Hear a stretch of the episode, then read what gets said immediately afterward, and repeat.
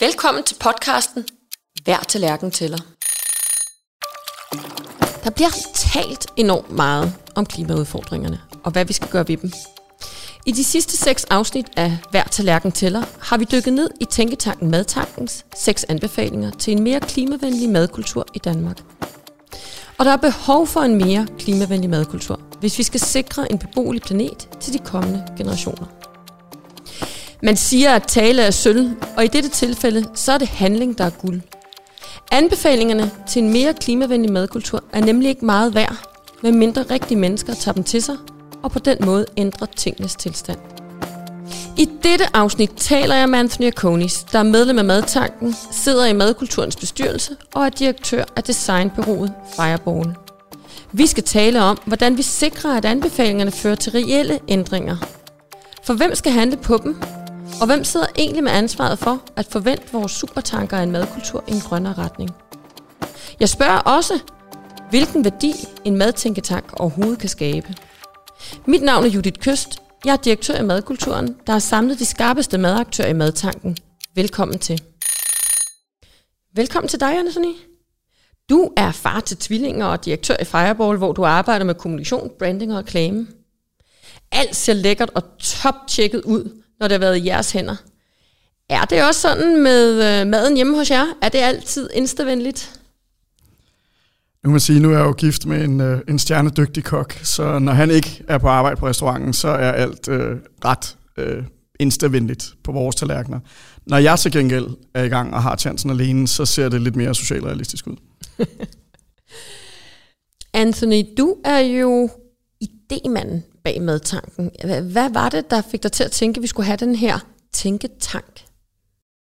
Nu har jeg været så heldig at få lov til at sidde i Madkulturens bestyrelse i, i 10 år, og hvor vi har arbejdet ekstremt meget med, med bred viden omkring, hvad der sker med den danske madkultur. Og derfor var det naturligt på en eller anden måde at føle, hvordan kan vi tage den skridtet videre? Hvordan kan vi samle endnu flere kloge hoveder? Ikke være begrænset til bestyrelsens størrelse, men samle flere aktører, flere kloge hoveder, og så prøve at omsætte noget af al den her viden til nogle skarpe holdninger og til nogle stærke holdninger, der kunne være med til i højere grad at flytte øh, den danske madkultur. Og hvad tænker du så om, øh, om helt overordnet om de her seks anbefalinger, som vi øh, har drøftet i de sidste seks afsnit af vores podcast-serie?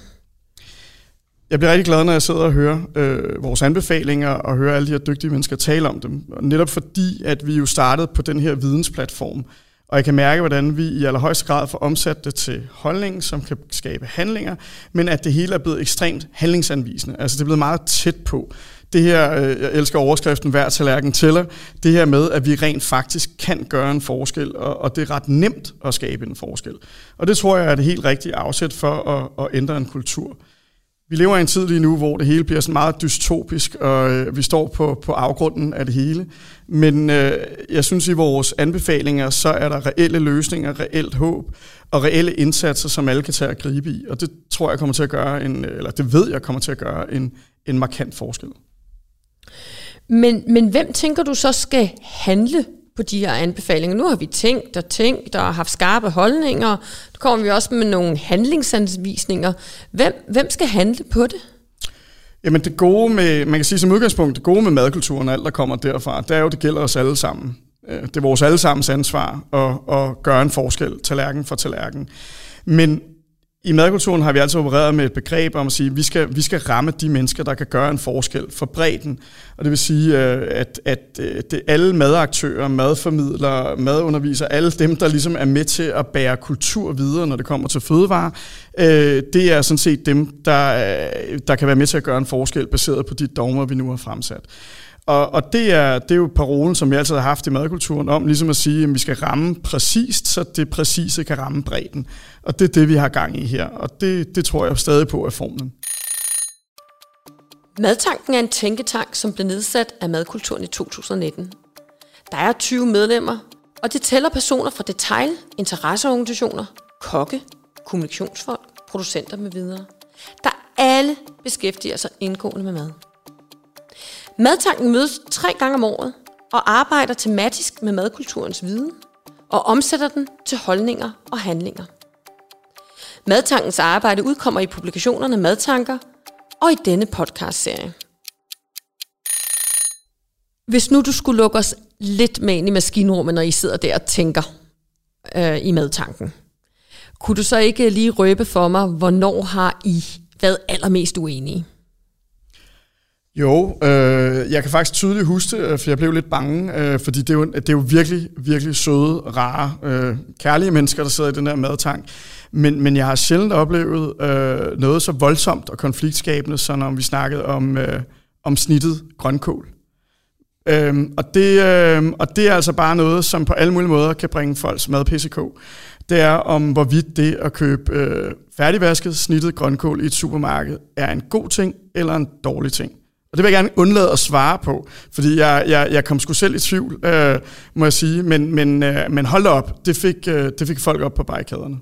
Men kan du øh, så svare på, hvorfor det fik folk så meget på barrikaderne? Jamen det er jo hele den her, og, og i virkeligheden er jeg jo en person, der har ret skarpe meninger om ting, indtil jeg har en skarp mening, som er modsat. Men, men jeg vil sige, at, at jeg synes, en af de største skismer, vi står med i forhold til mad, og derfor det snittede grønkål, det bliver så forbandet øh, provokerende eller, eller debatskabende. Det handler jo om, hvad er bedst? At lave måltid for bunden, eller rent faktisk lave et eller andet, som man sætter sig ned sammen og spiser. Altså det, det der måltid over for råvaren, og den konflikt, der er mellem, at vi, vi køber os til løsninger. Hvornår er løsningen for meget en løsning? Og det synes jeg er sådan et, et kæmpe, kæmpe spørgsmål, som jeg, som jeg håber, at, øh, at vi en dag genbesøger i madtanken, og ligesom får en eller anden afklaring på. Fordi snittet grønkål, det er, det er pænt kontroversielt. jeg, kan tyd, jeg kan tydeligt huske det der. Øh, og det siger jo noget om, hvordan madkultur også er følelser og holdninger, øh, for det skal jeg love for, at det bliver sat på spidsen der. Nu kan jeg jo ikke lade være at spørge dig, Anthony. Har madtanken indfriet dine forventninger? Jamen allerhøjeste grad. Altså, jeg synes, det har været en, øh, en fantastisk rejse. Øh, der sker jo altid noget spændende, når man, når man tager øh, en masse forskellige vidende mennesker ind. Øh, diskussionsløste øh, løsende mennesker. Og, og mennesker med forskellige agendaer, både professionelt og personligt, og sætter dem i et rum, og så skal de blive, øh, jeg ved ikke om de skal blive enige om ting, men de skal blive enige om at have en dialog om nogle vigtige emner. Og det synes jeg, vi er kommet i mål med. Jeg synes, vi er kommet i mål fra at starte med at øh, var enormt sådan bekymret om, hvorvidt vi var enige om en masse ting, til i virkeligheden at få de der gode, konstruktive, øh, solide diskussioner. Øhm, og, og på den baggrund danne nogle fælles holdninger, som, som vi kan bringe til tors. Det synes jeg på mange måder, vi er kommet i mål med. Altså det der spændingsfelt øh, af de her forskellige, af det her persongalleri, det, øh, det giver noget, noget fantastisk energi. Det er meget berigende at være en del af. Altså nu kan jeg ikke lade være at tænke, øh, hele ideen med madtanken var jo, at øh, madkulturens viden skulle ud og leve. Der var nogle flere, der skulle eje den, der var flere, der skulle reflektere over den, og der var nogle flere, der skulle have holdninger til den omkring den, og udkomme med de her holdninger. Nu er vi gået et skridt videre øh, med anbefalinger. Forpligter det? Det forpligter i allerhøjeste grad, og det er det, jeg synes, der egentlig er smukt, der er sket, fordi at vi som skulle gå fra at vide noget til at have holdninger om noget, og så i sidste ende drømme om, at der var nogen, der ville agere på den holdning. Det, der er smukt lige nu, og det, der er sket i madtanken, det er jo, at vi er begyndt at, at, at handle på vores holdninger. Og det er særlig interessant i det forum, fordi at hver og en jo på mange måder repræsenterer, øh, og nogle af dem endda nogle ret store kræfter, der kan være med til at, at skubbe agendaen og prioriteringen i en anden retning. Der er folk, der serverer mad hver eneste dag for andre mennesker. Der er folk, der sælger mad, der fylder indkøbskur. Altså det her, det er jo nogle mennesker, som reelt set kan gå ud og iværksætte de her handlinger og på den måde skabe forandring. Og det gør jo, at, at øh, tænketanken jo lige præcis øh, nærmest bliver sådan et lidt fattigt ord i forhold til, at det her er en, en handletank. Øh, det her er mennesker, der rent faktisk kan mene noget, og så gå ud og agere på det efterfølgende, og agere på det på en måde, der påvirker ret mange mennesker.